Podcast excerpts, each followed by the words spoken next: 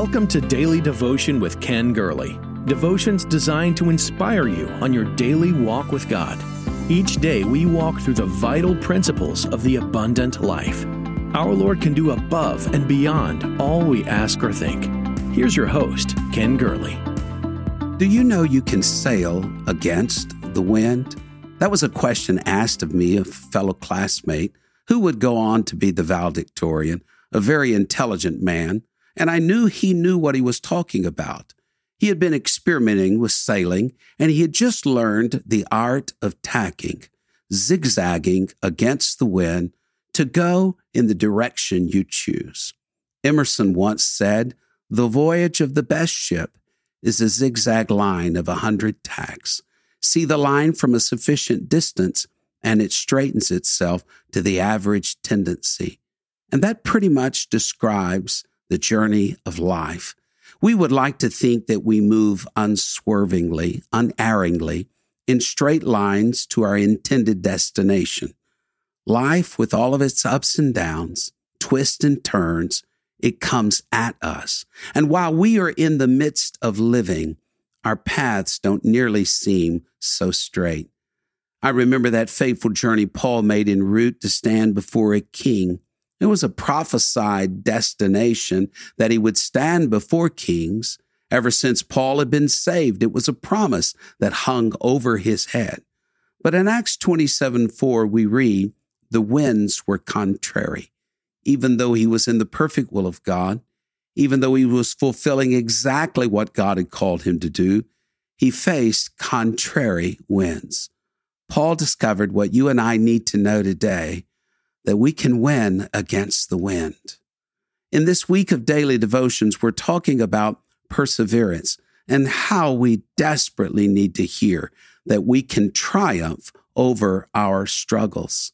I've been reading The Anatomy of Hope, a book by a Harvard physician and blood and cancer specialist who talks about how people face trials in their lives. Some give up, some ignore the problem and hold to false hopes. Others face the trial head on, yet hold to the hope that things are going to be all right. When the winds of trial and adversity blow, don't give up. How would you like to be saved and in the same moment be told that your life is going to be one of the most difficult ever? Well, that was the Apostle Paul. He was to see how much he would suffer for the name's sake. No wonder Paul could say in 2 Corinthians 4 We are troubled on every side, yet not distressed. We are perplexed, but not in despair, persecuted, but not forsaken, cast down, but not destroyed. Acts 27 says the prisoner Paul was to be taken to Italy. It was where Paul had been bound when God found him on the Damascus Road. God gives us a definitive destination. How many years had passed since Paul had fallen on the Damascus Road? 20, 25 years? But God had always intended for Paul to travel to Rome. Paul's witness was needed before Caesar, and to Caesar, Paul would have a chance to go. That was always in the plan of God. God has a sure and certain plan for each of our lives. What is God's plan for your life? I could say, first of all, He wants you saved. This world is lost. We are all born lost. God wants to be our Savior. I could say also that He wants you separated from this world he doesn't want you to be a slave to this world, but to be like Him, victorious, triumphing over the world. He wants us abiding in Him and not leaning on ourselves. He wants you productive and fruitful. He wants you to reflect His image. He wants you to be like Him. He wants you to have abundant life here and eternal life with Him. Paul, you're going to Rome. Paul, you will testify of me before Caesar in Rome. But we still read the wind was contrary. Winds of opposition are going to confront those following after the Lord. The winds are contrary. I looked up the word contrary. It's not a nice word. It speaks of intense opposition, antagonism. Beware when things are going too smoothly. Be on guard when there is no opposition. All who live godly in Christ Jesus shall suffer persecution. Things go easier when we follow after the course of this world. Things go easier in the short term when we cave in and give in and relinquish the righteousness. But this isn't what we signed on for. We wanted a smooth sail, a cruise in the love boat.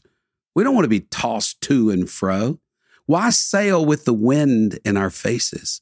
It should be at our backs. Jesus once told his disciples to get into a boat. He said, Let us pass over to the other side. Now, Jesus knew what his disciples didn't know. It was not going to be an easy trip.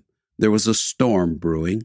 Wind was going to blow against them, but their eyes needed to be opened. And there is nothing that quite opens our eyes like the winds of adversity. When the winds of adversity come against us, we can either turn into the direction of the wind and let the wind drive us, or we can learn to win against the wind and grow stronger. One ship sails east and another west by the self same winds that blow.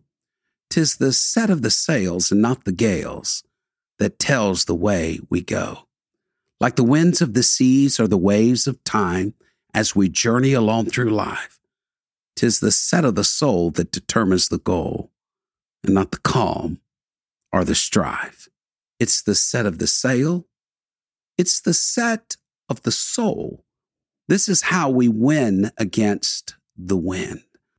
Let me give you some techniques to win against the wind, to triumph over adversity, to persevere through every storm. Here's the first refrain from self pity. Brian Regan is a comedian and a clean one at that. He said that you should never tell anyone if you have two wisdom teeth pulled, because inevitably there will be somebody in the crowd who says, Two, I had all four removed at once without anesthesia, with pliers, while they were pouring salt in my mouth. You get the picture.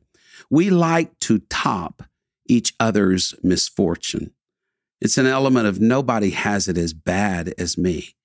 But nothing is happening to you that hasn't happened to someone else, perhaps millions of people. Paul said it there hath no temptation taken you, but such as is common to man. But God is faithful who will not suffer you to be tempted above that you are able. Rains on the just, it rains on the unjust. And rather than dropping the sails and saying, Poor me, poor, pitiful me, get an attitude that says, If he led me to it, he will take me through it. You see, self pity is passive aggression with God. Self pity is saying, I don't deserve this. God, you could do better than this. Self pity pulls the sails down. It drops the capacity to face and win against the wind. Here's another one. Accept the challenge to change. This is a technique to overcome every trial that you face. The owner of the stucco company that worked on our church told me that after he finished with the job, he was headed to Argentina he would then sail in some of the most difficult waters known to man. He would be gone for a couple of months. I asked why. He said, Because only in adversity do we change. Accept the challenge. We will not spend our lives racing from growth opportunities. We must face them. And only in facing them do we grow. Put two ships in separate harbors and let the two race to the opposite harbors. The one traveling against the wind will usually arrive faster than the one traveling with the wind. Why? Because a ship is designed to sail against the wind. You, as a child of God, were meant to be successful and meant to overcome. Here's a third technique for winning against the wind keep your eyes focused on the goal. God gives us a certain future and a hope. He provides us a clear destination. Keep your eyes on that. Don't let your attention stray from it. It's in the second part of Pilgrim's Progress, Christian and hopeful, are lured from the path and incarcerated in doubting castle by the giant despair. Hopefulness turns to hopelessness when we get our eyes off the goal. Despair sets in. We become enslaved to doubt and to fear. Keep your eyes on the go. Keep working and moving toward the goal. And this is where hope comes in. Hope is set before you as the anchor of the soul. Hope is the confident expectation in the future that we are saved by hope and God is the God of all hope. We have hope when troubles come our way. Can I give you another? Another technique to win against the wind is delay in pronouncing judgment. Paul said we're to judge nothing before the time. The message rendering says it like this Don't get ahead of the master. Don't jump to conclusion with your judgment before all the evidence is in. And then finally, we arrive at that theme of all our devotions this week. We persevere. I read somewhere by perseverance, the snail made its way into the ark. So can you. Don't give up. Refuse to give up. Refuse to fold the sails and say, I quit. It was several years ago while on vacation with the family. We watched a small group of beginning sailors in a series of boats. Each day at the same time, this class would come out. At the beginning of our vacation, they could hardly stay afloat. They were constantly tipping over, and the instructor patiently fishing each of them out of the water and helping to get their boat shipshape again. What kept them coming back? I read the advertisement for the class. If they would come to the class and do everything the instructor said for a week, by the end of that week, they would be able to sail. And indeed, each day that we watched them, they grew a little more confident. They grew better until at the end of the week, I would watch them go back and forth across the channel and then eventually out into the ocean. If you persevere in this, you will win. If you keep fighting, you're going to make it. Paul, Paul was destined to preach before kings, but the Bible says when he finally got his chance, the wind was contrary to him. But Paul did make it.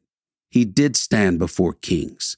He made it to Rome, that destination God had intended for him. The prophecy was fulfilled. He made it, and you can make it. He who hath begun a good work in you is going to see it through to completion. I remember the late Merle Ewing singing that favorite song, you're going to make it. You've got what it takes to win. And God is no respecter of persons. What he did for Paul, what he did for the heroes and the heroines of the faith, he will do for you. To everyone in this daily devotion family, you're not going out with a whimper.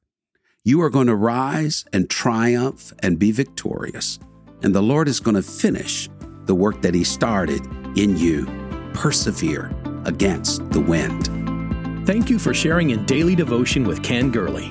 We pray this ministry has been a source of encouragement and strength to you. Please be mindful that your financial support enables us to meet with you each day. To give a donation or connect with us, visit our website at kengurley.com. There you will also find the latest books, podcasts, and resources. Blessed 90 Days to Change Your World is Pastor Gurley's latest book. You can get your copy of this life changing book at kengurley.com. May God's favor rest on you in every way until we meet again.